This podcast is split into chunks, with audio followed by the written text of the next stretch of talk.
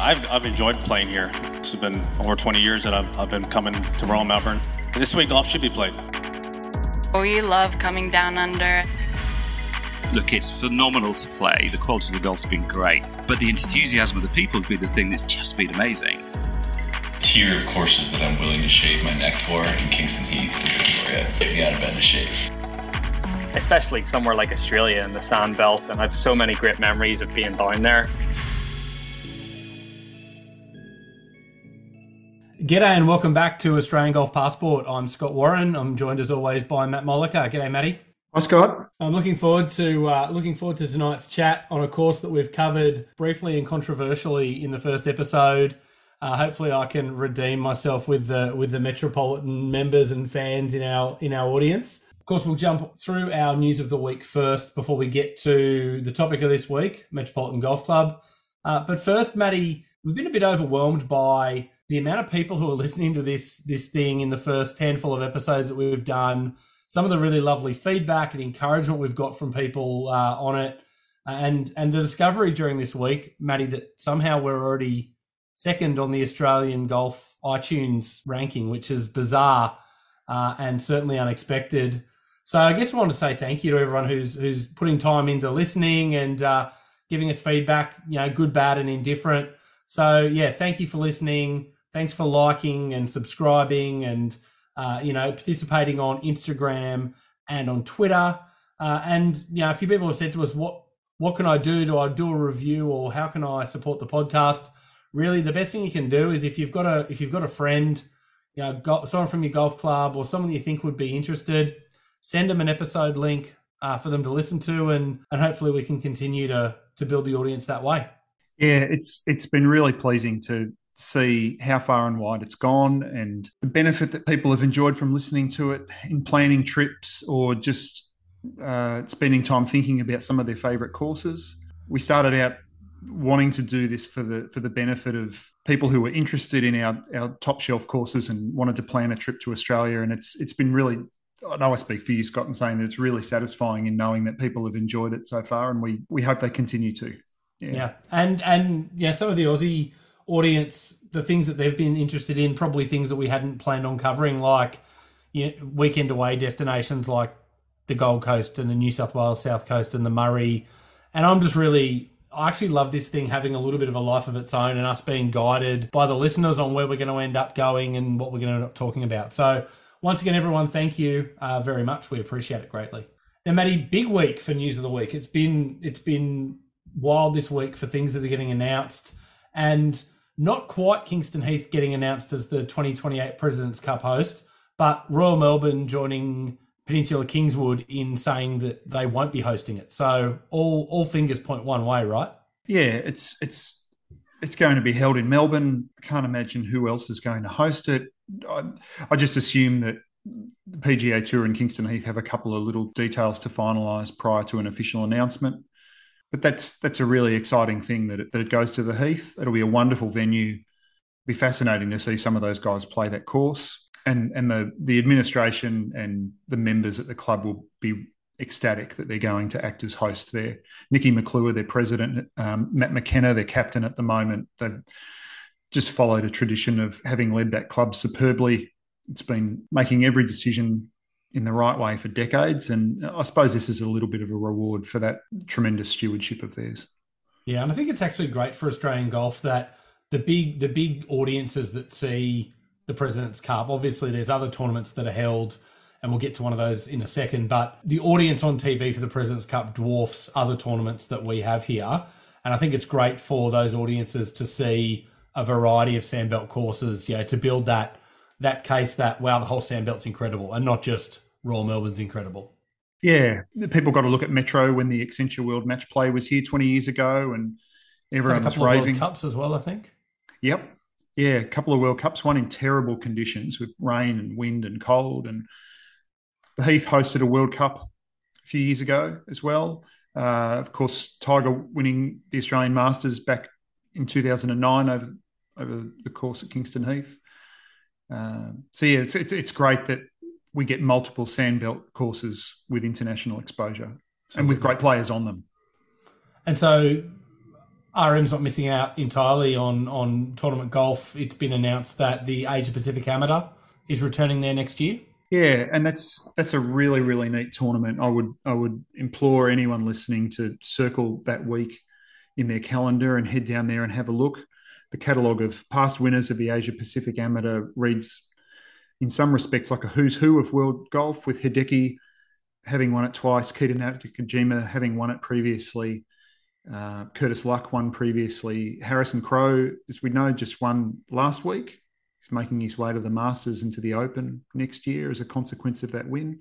And that'll be a that'll be a very different test for a lot of the people in that field. If they get hard, quick greens and a, and a northerly wind, I'm not sure some of them will know what's hit them, but it's it'll be compelling viewing, definitely. I assume they'll use the composite for that. Yeah, I'm 99% sure they will. I don't think they'll just go around west. I think they'll think they'll do composite. I'm trying to cast my mind back to when Anthony Murdaca won. I think he I think it was played over the composite then. They'll probably just do the same. And then finally, Matty, late this week, there was an announcement out of the Tasmanian government about development of a second golf course. And the announcement said at Five Mile Beach. And I thought, I'm mortified for that poor tourism minister who's got the names mixed up and he's meant Seven Mile Beach. And then I discovered that Matt Goggin is still the figurehead, but this is a separate little piece of territory around the corner uh, known as Five Mile Beach. We can only assume, Matty, that it's two miles shorter than the beach that the existing course is built on, and uh, and that's going to be developed. Well, they're going to continue to work with the uh, with the Tasmanian government through the development process in the next couple of years. Yeah, that's really exciting. So, for those who are unaware, Matt Goggin has been talking to Clates for more than a decade about doing something at Seven Mile Beach. Matt was well aware of the potential of that land a long time ago it's been a, a, very, very lengthy process in terms of getting access to Crown land and permits and construction and clearing pines from the site and whatnot.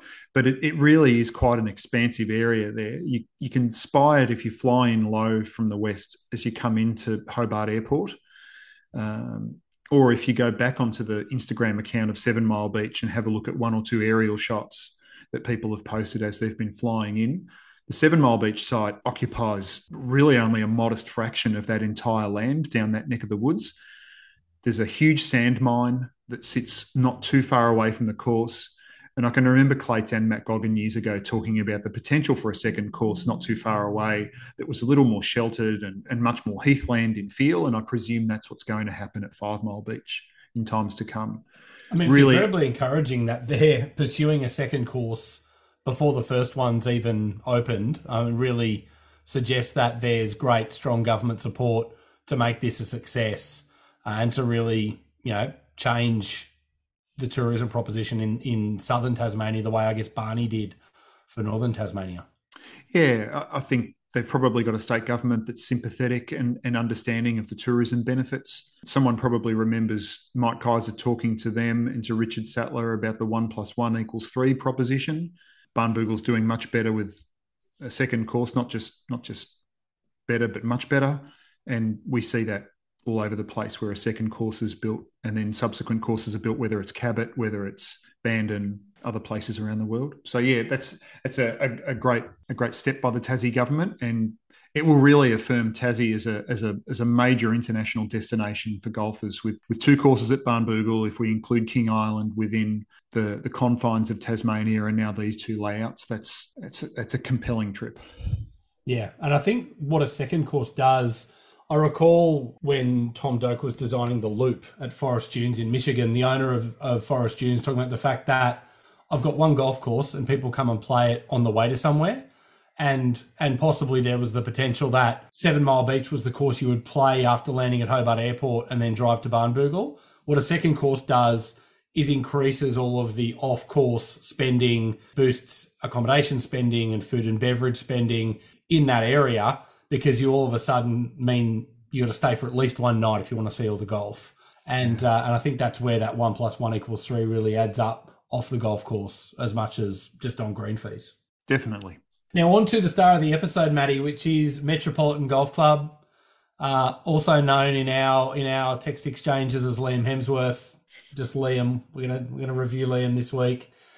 And I've gone back and listened to our first episode a couple of times when I've received mean comments online from from people at Metro who heard it. And it kind of feels when you read their feedback that I said something a lot worse than I did.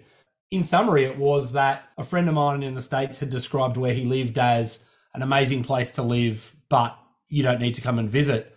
And I guess I suggested that maybe that was that was Metropolitan on the Sandbelt, uh, and you know made a made a comparison, I guess, to Royal Melbourne West being Chris Hemsworth uh, and Metro being Liam Hemsworth. I guess that makes Kingston Heath Elsa Pataky maybe, but I don't want to force that that comparison any further.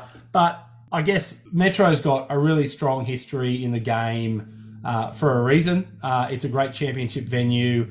It's um, it's probably not on as good a piece of land as the as the sandbelt courses that it maybe ranks behind, and we'll get to a bit of discussion about about why that's important um, in the context of this course. But I thought I was reading back through the the updated confidential guide, Matty, that uh, Tom Doak did about three or four years ago now.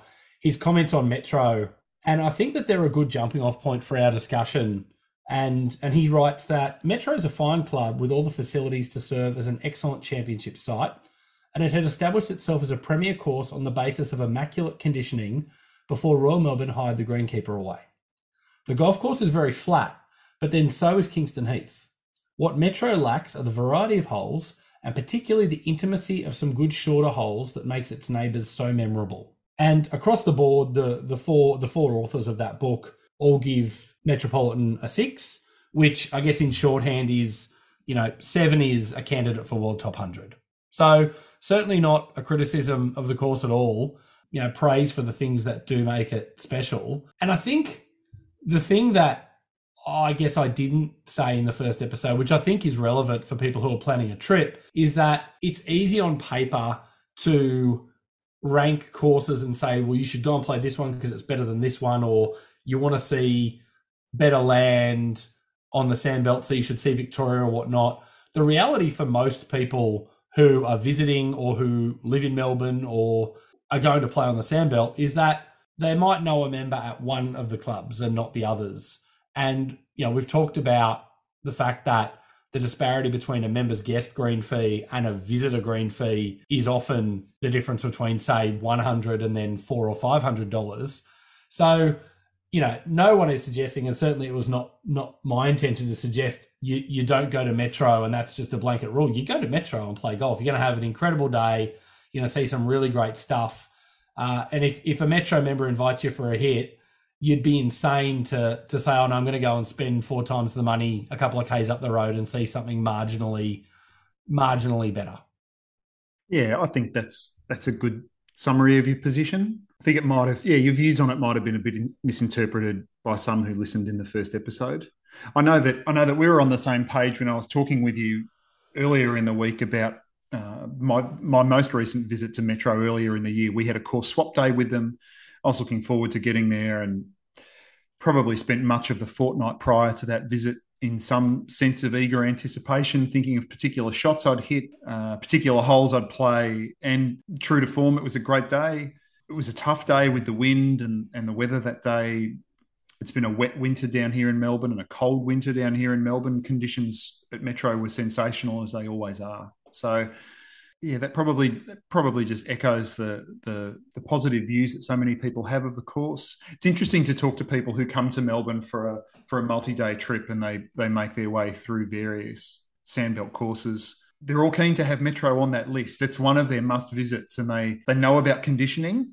They, they go there expecting flawless fairways and bunkers that eat into greens to the point where the edges seem laser cut. And if you're not careful, you can putt into a bunker. So there's yeah, there's definitely some stuff there that's really enjoyable and challenging and worth seeing. So, what are your favourite things about Metro, Matty? Be they holes or features, or what do you think it is that Metro does really well, or that's really a highlight of the visit there? there's particular holes that I really enjoy playing. I never score particularly well there. I find it I find it's a bit too much for me on occasions. I love three, I love five, I love that little 19th, the, the, the most recent addition to the course, that new par three that sits in between five and six. Love having a lash at 16 if the conditions are right. I enjoy having gone to a place with a storied history like Metro as well. I feel like the place just oozes history. Sarazen won an Australian Open there. There's been some great players visit there over the decades. I remember Westwood winning his Open there. Um, lots of different things. Yeah, it's it's always been a really hospitable club. The times that I've gone, I've felt like the members have made visitors very welcome. Its conditioning's always really, really good, and I enjoy that. But I imagine that there's a lot of people who will be nodding their heads in agreement. They're really big fans of of immaculate conditions, and they must just lick their chops when they know they're going to go to Metro. So, absolutely, yeah, yeah I think that's. You mentioned the third and the fifth, and for me, when I think about Metro and I think about what I enjoy about it you know, it might lack a great short four or a risk reward par five, but its mid length par fours are really the interesting holes. Often a drive and a pitch or a drive and a short iron can be dumbed down a bit in the modern game. Uh, with you know the kind of launch and spin and whatnot, it does reduce defenses a bit. But I think Metro's got a really great set of those holes, and even some of the longer, longer par fours like 15 is is a really magnificent example of how you can take a flat piece of land and build a really incredible intriguing hole. The bunkering does all of the heavy lifting in that and there's just a little bit going on at the green to make it to make the angles really matter.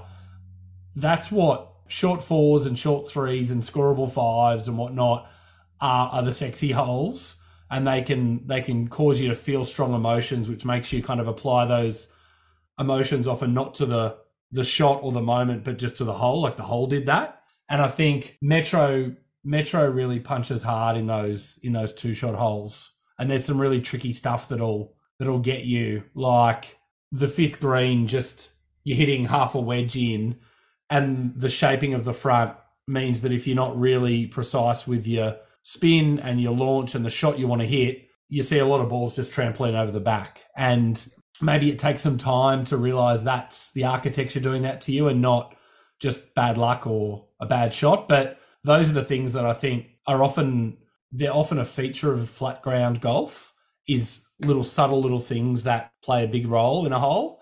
Metro's got a lot of that going on. Definitely. There's some intricacy to their green contours as well and into those green complexes this little there's little swales and runoffs, and you only need to be a little bit off and suddenly face a delicate up and down or a, a challenging pitch from reasonably close to a, a, pin. I found myself in positions like that on one, eight, all, all over the course. Yeah. Uh, and with how with how firm that golf course is maintained, and the speed of greens on the sandbelt generally, but particularly you know Metro's one of the ones that really has their greens honed little slopes can make a big difference. When the ball's going to bounce and roll, and there's not that much grass under the ball, and it's going to it's going to keep moving. It's just a little bit of a little bit of slope can really cause big outcomes in a shot. Yeah, and particularly on some of those holes, some of those longer fours that you mentioned, and I'd add I'd add 17 and 18 to those in into northerly winds. We'll get last to 17. Couple, last I, thought, we might. Um, the last couple of times i've visited i've hit a lot of club into both those holes and and you you need to be precise and the, and the challenge of that just gets escalated enormously when you've got such a long club in hand on approach so.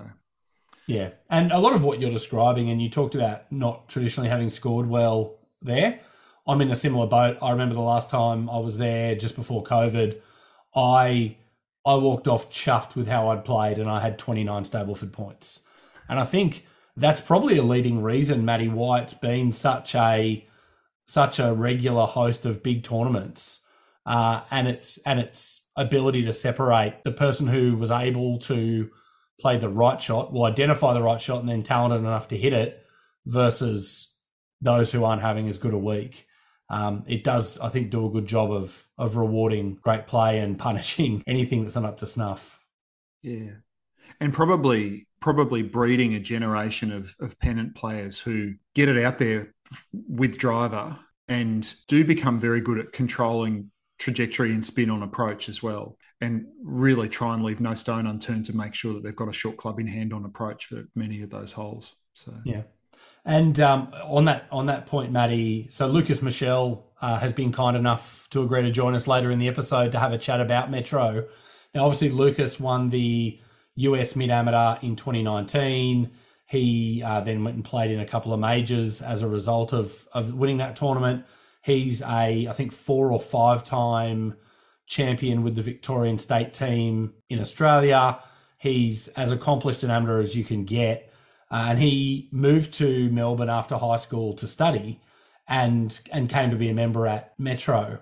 And I'm interested to chat to Lukas a bit about why and how he chose Metro. Um, yeah, as a as a really top Australian amateur player, had the choice of quite a few of the Sandbelt clubs, and I think for a player of that ability, I think Metro would would be a great place to be able to make sure that you can really sharpen your game to be as good as it needs to be if you want golf to be your livelihood. Definitely. I'm I'm interested to hear what he talks about uh, in terms of his experience of playing the course as well and how it how it primed him for that next step, how it groomed him to be such an accomplished amateur player. And obviously, it's Mike Clayton's long-term home club. It's Suo's home club. It's it's a club that's that's turned out some very good players. Yeah, Todd Sinnott too there's no shortage of good players to come from there. Um, and, and some of that's got to be attributable to the course, doesn't it? And now Metro, if we go back, you know, just a hundred years or so, Metro is one of the the Melbourne clubs, Matt, that was that was bred of dissolution of old clubs and moving to new sites. But then where a lot of the a lot of the clubs that did that sort of settled in the first 15 20 years of this of the last century and developed their course and by and large that's what the course is today. Metro had a fairly significant impediment in the late 1950s and lost half its course. Yeah they had they had moved to south Oakleigh decades earlier and most of the stuff that you read on the course history and the club history sings the praises of many of the holes that no longer exist on Metro's layout. They they they would have sat to the south of where the sixth green, twelfth green, thirteenth tee currently sit. In the late 50s, they were uh, the subject of a compulsory acquisition of some of their land that now is home to Oakleigh South Primary School. And that acquisition necessitated the course uh, rerouting and some new holes were designed as a part of that. It's interesting going back and listing or reading the course and club history. The uh, club was motivated by what Royal Melbourne had done in securing the services of Alister MacKenzie in the 20s. So Metro put a call out internationally, whether it was from England or the US, they decided to try and get the best man that they could. And they had some preliminary interest from Robert Trent Jones, interestingly enough but he was committed elsewhere at the time, and they eventually settled on Dick Wilson, who received a glowing endorsement from the United States Golf Association. Interestingly enough, going through Metro's club history, they had embraced a plan eerily similar to what Royal Melbourne had done with Mackenzie decades earlier. While he was in Australia, Dick Wilson was out on loan to a variety of other clubs for more than £200 a day. And those other clubs included Huntingdale, Yarra Yarra, Kooringal, Sorrento, and the lakes. So he did a little bit of consultancy work while he was here, much as Mackenzie did with clubs other than Royal Melbourne when he was back here in 26. Dick Wilson left a little bit less of a of a legacy and not, a bloodline not, behind than, than not, quite, not, not, quite the Mackenzie legacy. Um, I reckon I reckon most would struggle to think of anything else that he did in Australia apart from that reworking of of Metro. So a lot of that new stuff is is really his handiwork. Uh, 14, 15, uh, the short four 16th, par four 17th with those cypress trees on their right side or middle right side. Yeah, so that, that must have been a tumultuous time in the club history to have got a couple of decades down the track, be very happy with your course, have hosted Sarazen during an Australian Open, only to get a, cha- a, a, tap on the shoulder from the state government saying, oh, by the way, guys, we're going to pinch some of your land. And you need to rejig things. I can't imagine what that would be like. Yeah, and as you say, a lot of that, a lot of the review from before the mid to late fifties when that happened refers to holes that were lost on the piece of land that was lost, and it seems from from the anecdotal you know, handing down from people who played the old course that the land they lost was significantly better than the land that they got for this new back nine.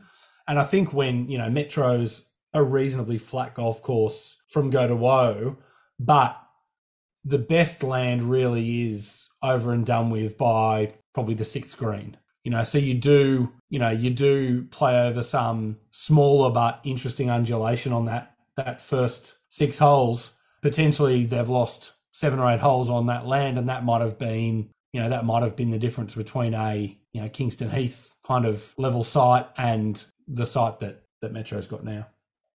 Yeah, and, and as you said when we were talking about preparing for this episode, not every club and every course starts out with the same equal canvas on which they lay a course, and I, I thought that was a really really good observation that you can you can only make the best with of what you've got, and and whether that's soil, vegetation, size, topography, and and it, it gets harder if you if your land is not sufficiently undulating or dramatically undulating. It it, it gets hard in terms of um, highlights of design on occasion. It can sometimes just complicate drainage as well, amongst other things, more technical issues. But yeah, to to lose to lose something that would have had a bit of movement to it and and some good holes on top of it, that would have been it would have been a very bitter pill to swallow.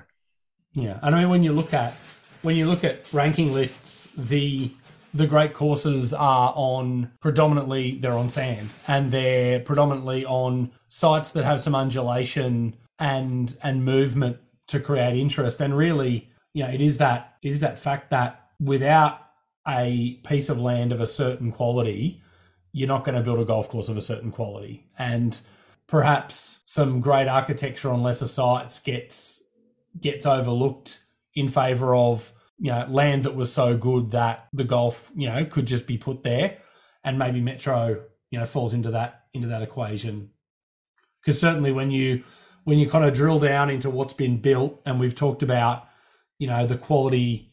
You know, when people talk about sandbelt bunkering, I feel like they're talking about Metro, even if they don't realize they're talking about Metro. It's just that synonymous. You know, when they talk about the difficulty of the bunker play, you know, if you can hit good bunker shots at Metro, you can hit good bunker shots anywhere because that's, you know, the stuff that's been built there, the greens, you talked about the subtlety of the shaping that accentuates the architecture of the holes a lot of that stuff that is up to the person doing the building and not up to how the land formed is is really difficult to criticize. Yeah, that's so much of their bunkering is emblematic of what people associate with that region. The firmly packed faces, their proximity to the putting surface, firm bases.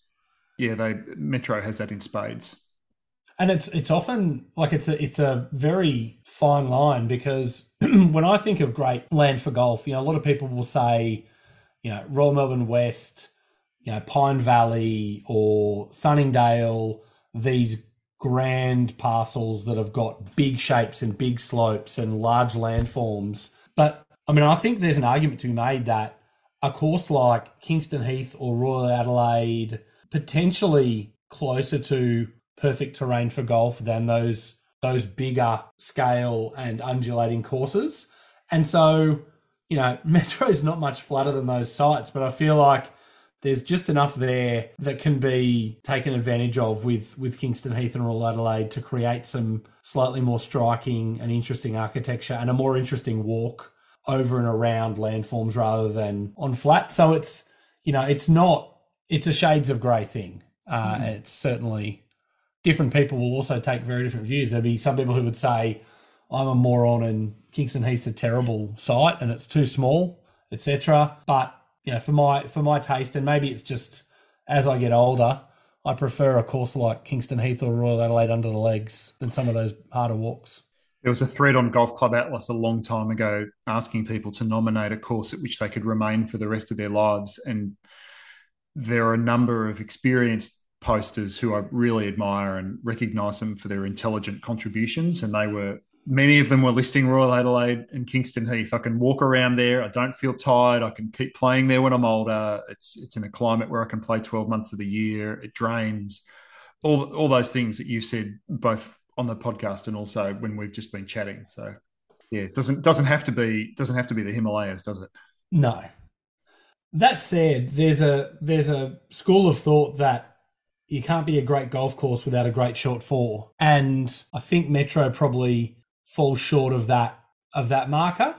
And and that doesn't have to be a matter of land. I think that there's something about that 16th hole that you mentioned, you know, an appetite for for having a rip at it. And maybe it's just the field that it finds itself in on the sandbelt of of some of the most incredible short par fours in the world that for me, five is a is an incredible drive and pitch hole, but in terms of a drivable four, you know, that's maybe something that that is falling a bit short at Metro.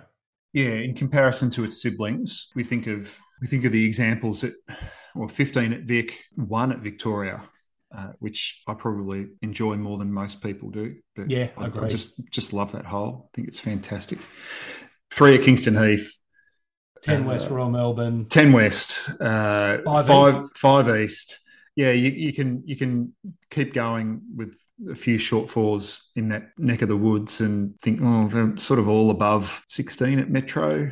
I I would go there with a spirit of enjoyment more often than not. I'm, I'm, not playing in board events at the club. I'm not playing for monthly medals, and I've invariably not got much of a scorecard to hang on to by the time I set foot on the 16th tee. So I invariably have a lash at it. Yeah. Uh, if I was playing, if I was playing qualifying rounds in clubbies, if I was playing for trophies, it, it would definitely be more of a point to point hole for me. I'd, I'd, have something shorter in hand on the tee, and I'd be leaving myself a full wedge on approach.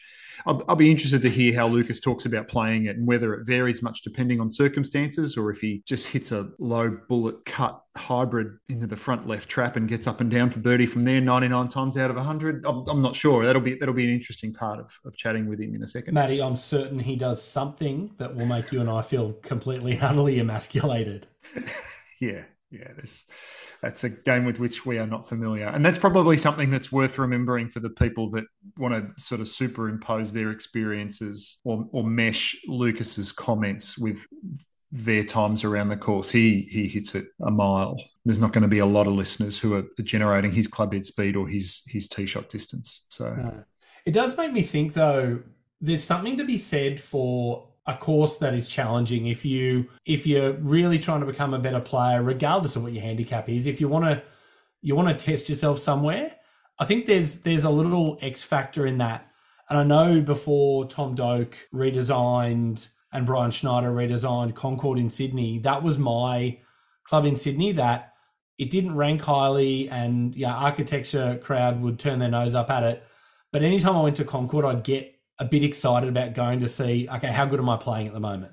And because it was it was very exacting. You could make a score if you were hitting it really well and putting well but there's something in that. And it's not it's not in the in the golf architecture lexicon but i think golfers golfers even those those ones who are most motivated by architecture we we love to challenge ourselves and compete. I just think it's one of those things that that is a tick in in metro's column above probably any of the other sandbelt courses. When you are whether it's as you say clubbies or pennant or a monthly medal when you want to kind of test yourself and, and feel some pressure i think it's a good it's a good place to help you feel it. Yeah its its stern face would be more stern than most others i think. Made me try and generate a forward course review thinking just while you were while you were speaking there scott we might we might save that for when lukas is with us.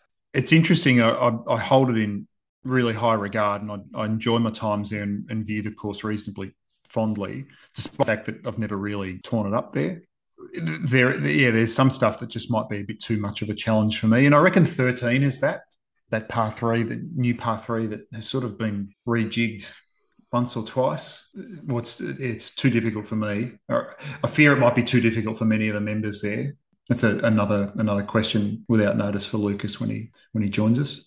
I think that there's there's something to be said often for holes that have been rejigged a handful of times. There's a reason why they've been rejigged a handful of times, and I don't know if some little pieces of land are just a bit cursed or tricky, but I agree with you that that's um, that's too much shot for a for a lot of golfers. And you know, I suggested as much to to Clates one time, and he looked at me like I'd had three heads, and he said, "Well, you just hit a high five iron. You just cut a high five iron in there. It's not actually that hard of a shot." I said, Mike, do you understand how few people on the face of this planet can cut a high five iron? Like that's not that's not a shot we have. He said, oh, it's you know it's why you practice, isn't it? So I've got I've got a proposal for you for that little that little piece of land because I also think it's unthinkable that the best par three on the property being 19, which sits in between five and six, and actually is as natural a walk as possible. It doesn't even it doesn't even kind of not fit in the routing in terms of walkability. It's the best par three on the property. It's a little probably an eight iron or less for most people to a really steep, what do you call it, like a postage stamp green kind of thing. I do think it's a wonderful hole and it, it really is different to a lot of the other par threes. You know, 11 and 2 do have some similarity, albeit playing in opposite directions. So I often think that if it were up to me and I was and I was the czar of, of Metro, I'd bring 19 in to the routing. Of course, then you'd have a front 10 and a back 8, but you'd live. You'd blow up 13. 12, I think, is another hole that's pretty good, but there's something about it that's not quite what it could be. And I'd love to see a little drive and pitch hole that essentially gets you from the 12th tee to next to the 14th tee. And then that would also allow you to, to punch 14 tee back. And what is, you know, a two shot par five for the for the best players these days would would perhaps gain a little bit more in terms of challenge. And it's also got that magnificent little cross bunker that's about, I want to say, 80 yards short of the green that for less and less golfers with technology is okay how do i get my do i can i get over it with my second shot? Am i laying up right of it or short of it? I think that would restore 14 to maybe more of its intentions. Yeah Thoughts? longer a longer tee shot definitely brings that bunker into play for more people. It would fortify that 14th I, I like that scheme. I reckon it allows you a lot of wins. You get to you get to make little refinements to 12 you've got a genuine three shot par five there in 14 as a consequence for for the vast majority of players. And and most importantly, 19's in the rotation. I don't see any problem at all with the 10-8 split. I don't see any need for returning nines. Like you come back, come back close enough, soon enough anyway, with 10 holes. That's it's no issue for me. I don't think it'd be an issue for members either. So there you go. Paul Mogford, Neil Crafter, you can have one for free. you can have that one for free and then I'll wait five years and I'll tell everyone that I was the architect of those changes. So that seemed to go well recently for someone else who did that. But the back nine, it does have a couple of moments that are really cool. And um, and 15 we talked about. 14, 15 is a fantastic, you know, for for land that has not a lot of features. And you're looking at, you know, a three shot par five and a long par four, which are holes that don't often get a lot of love they really have a really important place in that round for me. And one of the things I really like about what they've done there uh, in the last probably six or seven years uh, since Crafter and Mogford took over from uh, Ogilvy, Clayton, Cocking, and Mead as the consultants for Metro, I feel like they've really restored a lot of the Sandbelt characteristic to Metro. I first played Metro in 2011 and it certainly felt to me then, uh, and on the same on the same trip, I played a fair bit of the Sandbelt, and it felt to me it had much more of a parkland character than Sandbelt, and the vegetation and the grassing was very much, you know, it was more heavily watered. It lacked the variety of vegetation in the off-piste areas that give, you know, I think it's one of the things that gives Sandbelt and Heathland golf an advantage over any other type of golf is the incredible amount of colors and textures you get on the property. It is this kind of sensory overload of, you know, it frames the golf holes really nicely without you needing, often people, you know, big trees frame golf holes, but so do heathland plants and sandbelt type vegetation. And I've gone back, you know, I, I, I always take way too many pictures of every place I go, but it means I, you can go back and gut check your memories and then looking at those pictures this week really was a reminder of a golf course that you know it some of its real benefits were being hidden. Uh, and I'll whack some pictures up because completely by accident, um, the third hole, which is one of my favorite holes on the property, I I got exactly the same shot in 2019 as I did in 2011 of the tee shot and of the approach, and I was able to get an aerial of um, the green and then the the transition to the fourth tee. And as they have at 14 and 15, three to four is a great example. Crafter and Mogford have reintroduced or introduced these great freeform teeing grounds that are short grass all the way up to the green.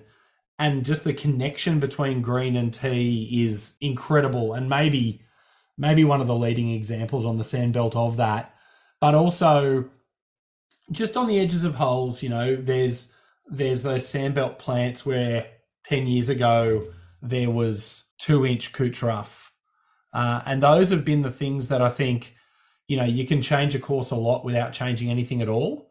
And what Metro has been able to recapture in that time, I think, has really has made it truly feel like sandbelt again.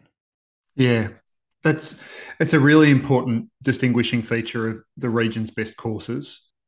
They have that richness to them in terms of native flora that, that so few other courses around the world possess. OCCM had started to do some of that around the, the time that their their tenure came to a conclusion. I remember they they'd replanted that huge swathe between five T and five fairway, and they were starting to work on an area down near 16 and 17 where the soils are heavier and, and much less conducive to that rich diversity of small plants that the other clubs in the Sandbelt possess and, and cherish. Uh, Crafter and Mogford have really picked it up and run with it. Uh, much to their credit, they've they've continued that theme of enriching the landscape. And you're right, it adds a texture and a beauty to the place. I know wine lovers talk about wines with terroir, and oh, so in other words, a, a, wine that is, would you say, uh, like a sense of place? And yeah, linked, the, yeah, connection linked to, to the soil, place. yeah. Yeah, and I, I, think that I think that that vegetation work that has been started at Commonwealth, we, we see it more and more at Metro now. That's that's a real positive, and it's really important. I think the the importance of it too um, is is signified by Clates mentioned to us last week when he was was our guest on the on the podcast that he and Harley Cruz have been retained by Yarra Yarra to be responsible for vegetation of the golf course. Of course, Commonwealth has has had a separate uh, golf architect to vegetation architect. And I think it shows the importance that clubs understand of the replanting and the vegetation management as a completely separate consideration to the architecture of the golf. Yeah. Yeah, there's there's there's definitely people in that space these days who really know what they're doing and can bring a huge amount of knowledge and experience to that element of course maintenance and course updating and renovation and it's it's really interesting to see so few other parts of an urban landscape possess that richness and, and that remnant vegetation. I think that's going to be a, an enormous saving grace for golf clubs surrounded by metropolitan sprawl in times to come, there'll there'll be these little oases of, of places that you just can't erode any further because they hold something that's really precious. Yeah, and we we talked about previously, you know, golf social license, particularly in urban areas, and that's where I've already seen, um, you know, some examples on the sandbelt where the only place where certain plants are known to still exist is on on a sandbelt golf course. And that really is a tangible you know we talk a lot about golf's value in biodiversity of flora and fauna but that's a perfect example of no one wants these plants to disappear from from the face of the planet. And were it not for that that focus the sandbelt does this really well on on protecting and defending that indigenous um, flora and fauna some of this stuff's just going to go away. You're right. Now, um, so, on a sli- on the other side of the coin, Scott. I think we're going to the same place. Can we talk if, about offensive flora? Let's go for it. If there the was trees on the 17th fairway are the most unforgivable thing I've seen on a great golf course anywhere on the face of the planet, and I can't understand how in 2022 they're still standing there blighting that hole. It's, it's not great. Um, Any goodwill I got back at the start of the episode, I've just cashed just, in. But, just, just but honestly, Metro in an afternoon could lift themselves by nuking those three trees. I could understand hanging on to one. So for people less less, we should post. We'll see if we can, we'll see if we we'll can find a good photo of them. So they're swamp cypress and they've been on that site for decades and decades. And prior to the course being reworked by Wilson, those trees served a different purpose in a different location. But we now find them in the, in middle, the middle of, of in the middle of the short grass on the penultimate hole on the course. And they really squeeze that driver landing zone, and they're not super attractive to look at. They're not indigenous. Interestingly enough, and I, I had a friend tell me this during the week, we were talking about his most recent trip to the course. He thought something would have been done to beautify that area on the banks of the, the little dam that sits between 17 fairway and the back of 14 green. And there's another little area of water through the fairway on the 10th at Metro as well, which that's that's changed a little bit, but there's probably scope to enhance that landscape a little bit as well. And I'm I'd be fascinated to see if there was someone out there who was really nifty with rendering, like those Harris Kalinka guys that did the flyover of, of the short course at Kingston mm-hmm. Heath. If they wanted to reimagine that hole with some landscaping work and those trees gone, I don't don't think many people would be upset with what they saw. No, I mean, let's let's flip it around. If the trees were gone, no one is going to play that hole, which has a low key fantastic green. One of the best greens on the course, I think. It's got this great little front left kicker slope and big fan of the green. No one would walk off that hole, look back, and be like, you know what that hole needs? Is three swamp cypress in the middle of the right hand side of the fairway. That would, and it's not. It's one of these things that, like I talked about with with Lost Farm, if Ross Watson built a 20 hole golf course, people would say that was stupid. And so you can't turn around and say to Bill Coore, what a visionary. Like I, I just I and it's all opinion. I don't think I don't think that's a good thing.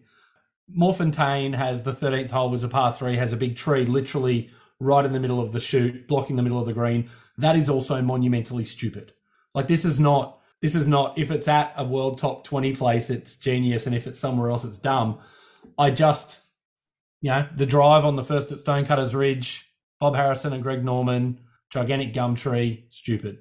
I don't think it adds to the golf and the arguments that you hear for keeping it don't stack up to it makes the hole better.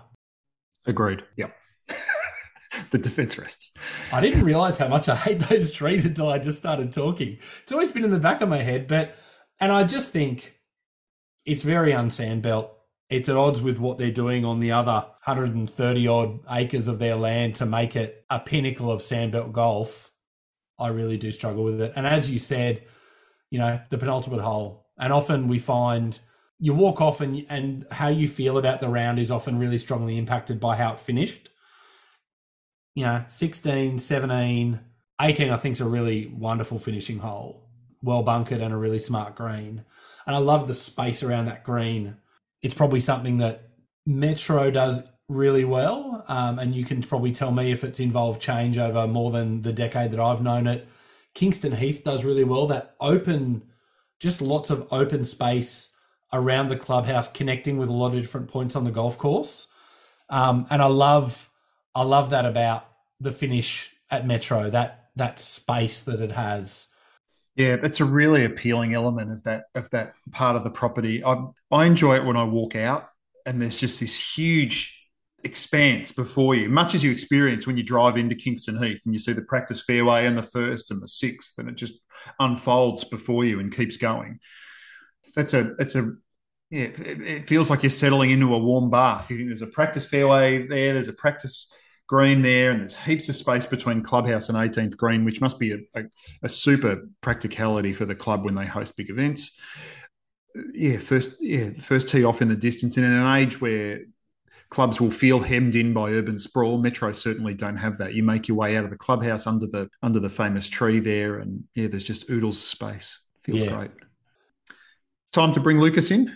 I think so. I think it's um, you know, we've had our say, and now, you know, we'll we'll swap some opinions of people who can probably count on two or three hands their rounds at Metro versus someone who can probably have rounds maybe in the four figures. So, be good to hear what Lukas thinks, and maybe we'll run our run some of our opinions by him and see if he if he thinks we're wrong. Yeah, we might be in for a heavier edit than usual, depending on what he says. Let's let's see. Beautiful. Okay, so now that you've heard what uh, a couple of infrequent visitors to Metro think about the course and a little bit about the history of the club, very kindly, uh, Lukas Michel, long-time member at Metropolitan, has joined us to to give us the expert's view. Lukas, thanks very much for your time. No problem, Scott and Matt. Thanks for having me. We are um, we're really interested in in what you've learnt about the course over a really long period of time playing it super regularly. But jumping in today to do a little, I wanted to do a bit of homework just to look at how many times you've probably played the course. And what struck me when I looked at your at your golf link record with with Metro over the past five years, eleven times you've gone round in a played to plus six or better. Three times you've had eighty or more. That includes a played to plus eight point eight last January when you shot sixty three. My first question just is how what does it feel like to be that good at golf? um, I don't know. I think I think I don't think I'm very good at golf because it's all it's all relative. You you always compare yourself against people that are better than you. So I'm always thinking how I can get better, and I don't. Sometimes you don't sit back and think, oh, I'm I'm pretty good at this. But yeah, I'm always trying to get better. And I think every golfer is. So it's not something I really think about that often, I suppose. It's a very humble answer. Yeah. I'm curious going back, Lukas, to when you moved from from Perth to Melbourne to start university. I imagine being quite a high level junior amateur in Australia. Curious about the process, I guess, of being scouted or joining a club on the Sandbelt. Do you recall what that experience was like? I do. I, I remember it quite well. So I was a member of Lake Karrinyup in Western Australia and probably has the best reciprocal list almost in the world. I think every single Sandbelt club we had a reciprocal relationship with. So I, I really had my pick of the the bunch. I I had the general manager at the time, Damon Lonnie from Lake Karrinyup, who's now at Royal Melbourne. He sent some emails to to different clubs in Melbourne. Um, the three were Royal Melbourne, Kingston Heath, and Metro. Because I think as well, I think he at the time had a, a, very good relationship with the general manager of Metro, and I think that was the one that we had uh, reciprocal membership privileges with, which meant I could join uh, for three years without paying a joining fee and just pay the junior rate or whatever the correct category was for myself. So I remember obviously had those letters of introduction to the general managers. I think I rocked up to Kingston Heath to play and it was kind of like a ghost town. There was like no one there. No one really greeted me at the time. You know, that the club was told that I was a plus one handicap or something like that. But they, I, I think there was very little interest in, you know, pennant golf from Kingston Heath at the time. Like this was 2011 or so. And it was similar at Royal Melbourne as well. But then going to Metro was really different because the I was greeted by the pennant manager at the time, Hamish Richardson. And he, you know, I played with him. I played with the assistant manager. I played with one of the young players who's now one of my best friends. And we really hit it off. They were super friendly and accommodating. And I ended up coming away with very little doubt in my mind that that was the club I wanted to join. Even though being someone of like very interested in golf course architecture, I knew the other two were world renowned, world class golf courses. It just felt a more natural fit to to join Metro at that time. So yeah, that was kind of my history with with, with choosing to join Metro, and I, I've never really regretted it.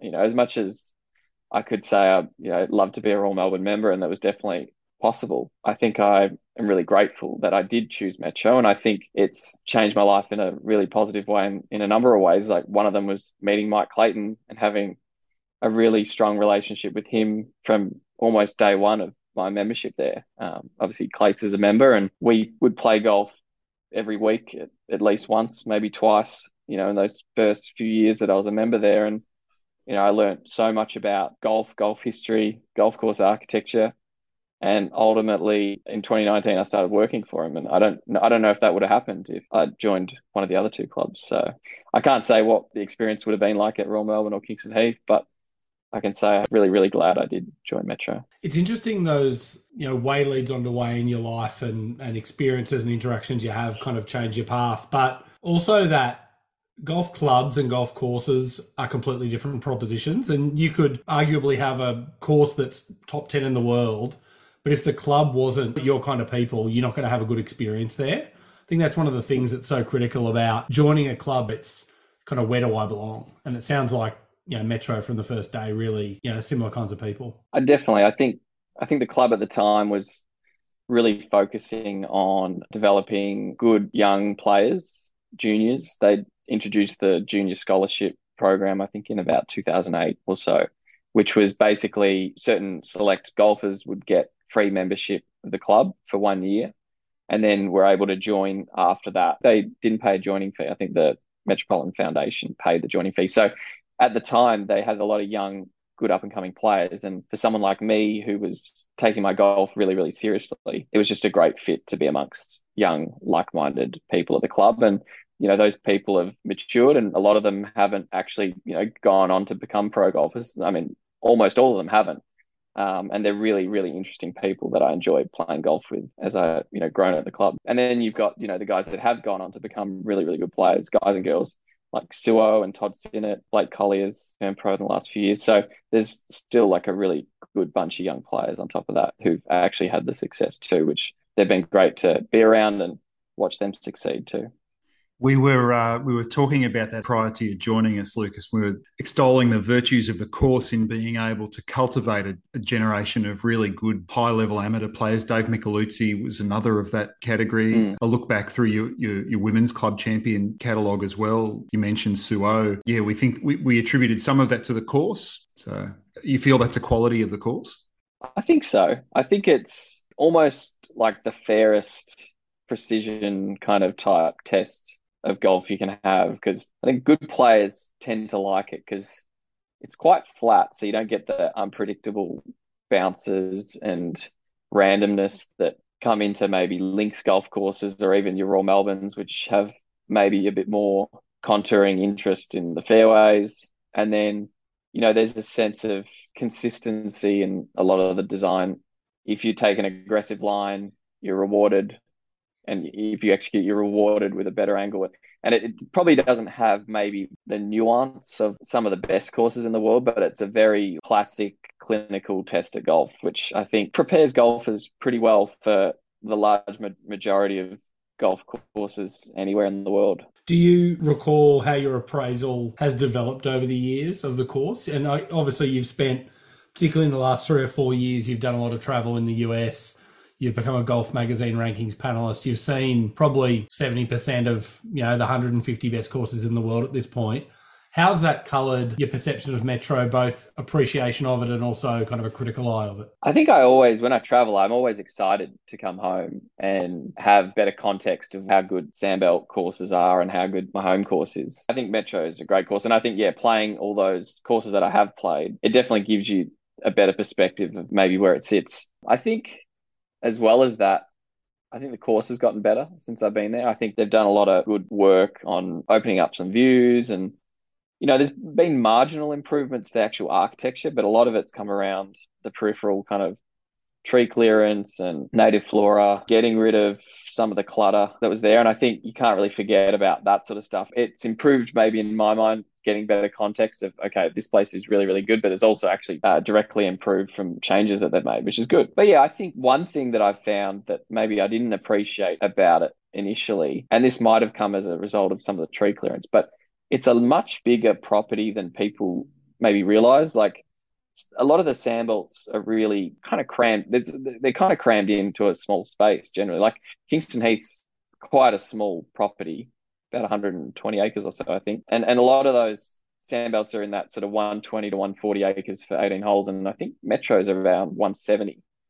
So with the routing, it's got more ability to change direction. It's a, it's a square plot rather than a skinny rectangle like Huntingdale or Yarra Yarra or even Kingston Heath to an extent. So you don't have so much of the north south orientation of a lot of the holes and you actually can get a bit more change of direction and have have more of the holes playing to different points on the compass which I think that's something that it took a little bit for me to appreciate. And I think thinning out some of the trees in spots makes you realize the, the sense of scale that's possible there. And I think more could be done, particularly around the back nine to do that. But I think something that I've, yeah, come to appreciate about the course over time. So speaking of the back nine, I'm curious of you as a now a young golf course architect who kind of understands some of the practicalities of building. What would be if you were directed out to the back nine by the committee and told that you needed to come up with a solution to some of the challenges there? What what would that look like?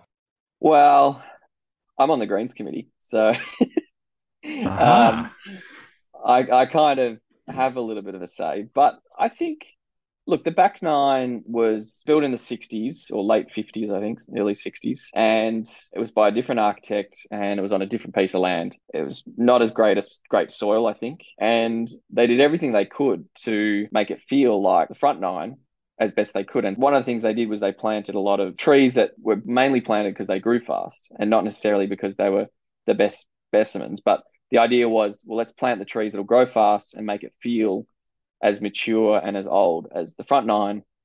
And then I feel like now a lot of those trees have kind of crowded out places and it just doesn't it doesn't feel like the front nine anymore. And that you know, they were trying to achieve something and maybe it wasn't the right way to do it. Maybe the, the right way was to be a bit more patient and fill it out with the right specimens. But in terms of the architecture, there's probably a lot of it's actually been fixed to an extent. If you look at some old photos of some of the holes, there was a lot more mounding and kind of irregular, kind of some odd sort of features on the back nine than the front nine, I think. And I think even I think Wilson came into the front nine and actually did some some some work on the front nine, or whoever was building the work for Wilson did some work to try and almost like kind of bring the the two nines together a little bit by doing some changes on the front nine as well.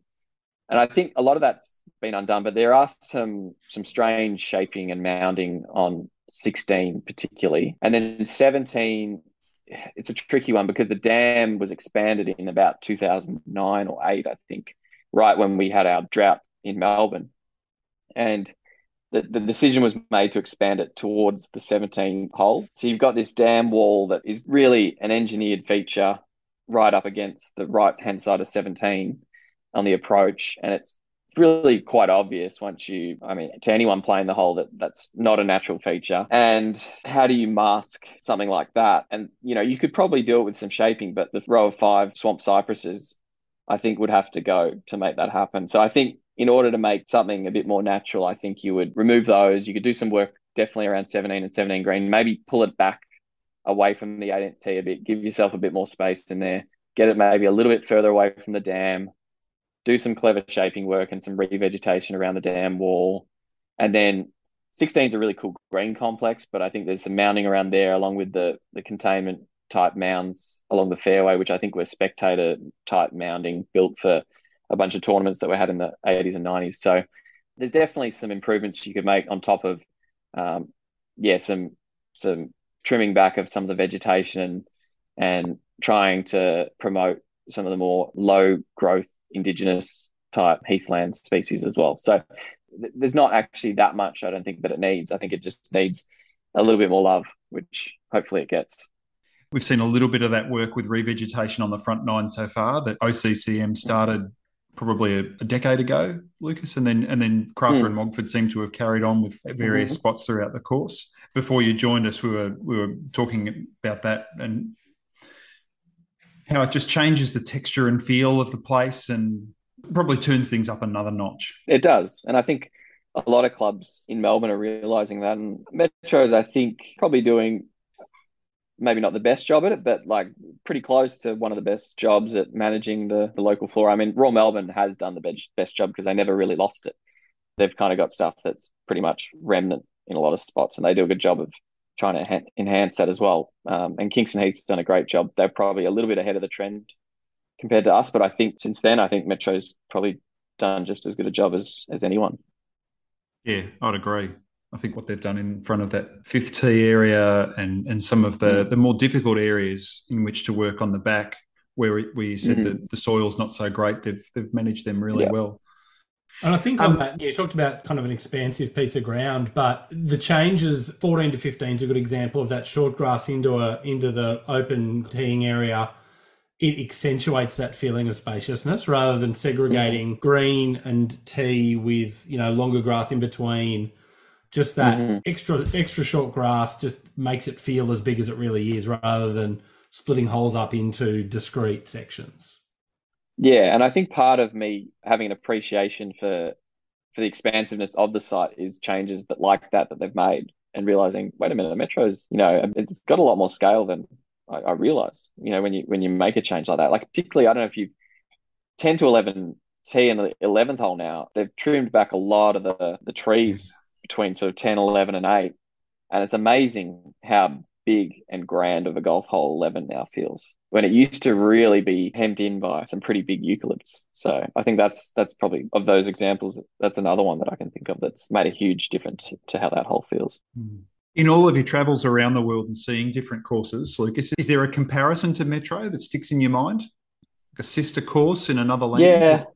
That's a good question. That's probably not something I've thought about. There's got to be some somewhere in America. I'm just trying to think somewhere where maybe it hosts tournaments and it's kind of flat. I don't, I don't know something. I mean, almost like a winged foot, maybe. Yeah. You know, yeah, like a winged foot west a little bit. I mean, the greens are way cool at winged foot west. Like they're some of the coolest green complexes, but um, yeah, I think you know Wingfoot. It's a, it's a fairly plain piece of ground. Like it's not the most interesting piece of ground within the five kilometer radius that it's on. You know, you've got Quaker Ridge and you know Westchester Country Club and a bunch of really dramatic pieces of land around there. But it's the test. It's the best championship test in the area. So I think that's probably maybe a bit of a bit analogous to to Metro. Lukas, I always thought uh, Walton Heath Old reminds me a little bit of the flatter courses on the sandbelt. Hmm.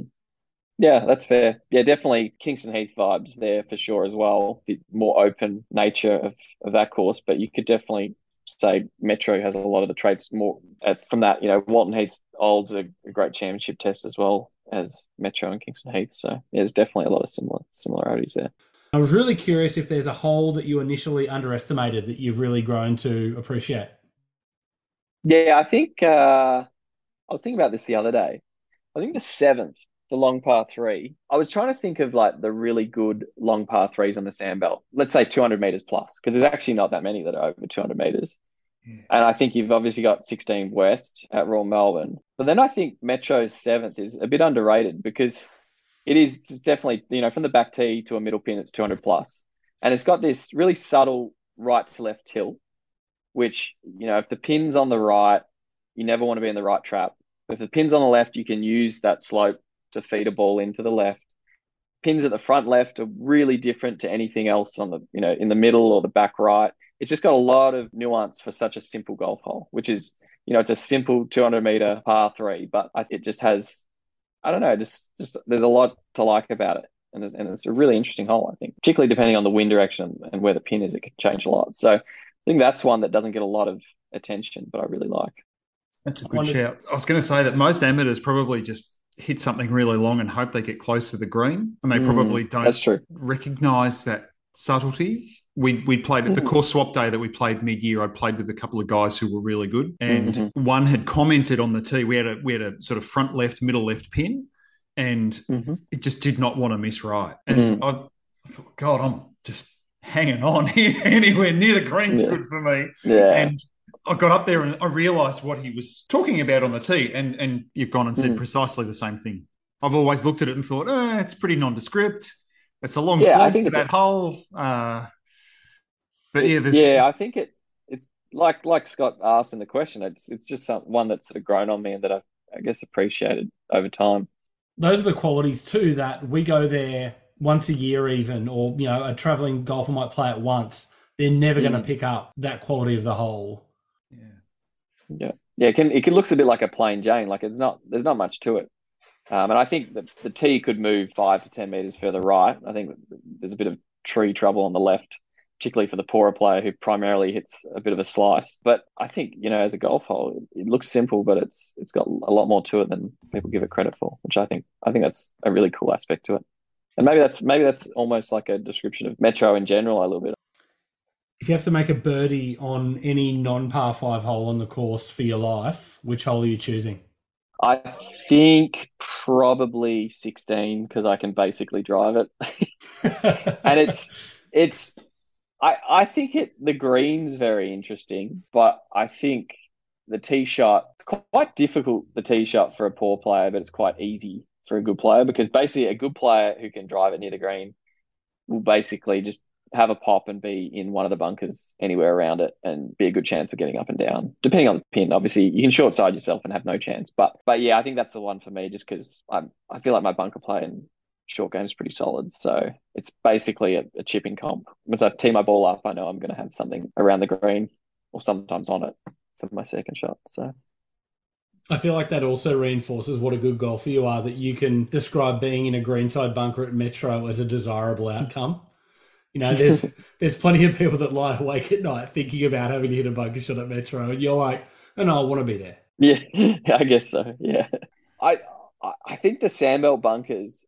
It takes a while to get used to. I obviously caddied a lot at Royal Melbourne, Metro, Kingston Heath, and it, it's a different technique to play out of sandbelt bunkers. And I think your guests that are coming to Melbourne, they need to spend some time in one of the practice bunkers. Whatever course they get to first, they need to spend half an hour in a practice bunker, finding the hardest spot on the practice bunker, like where the where the sand's firmest. Because that's the other thing.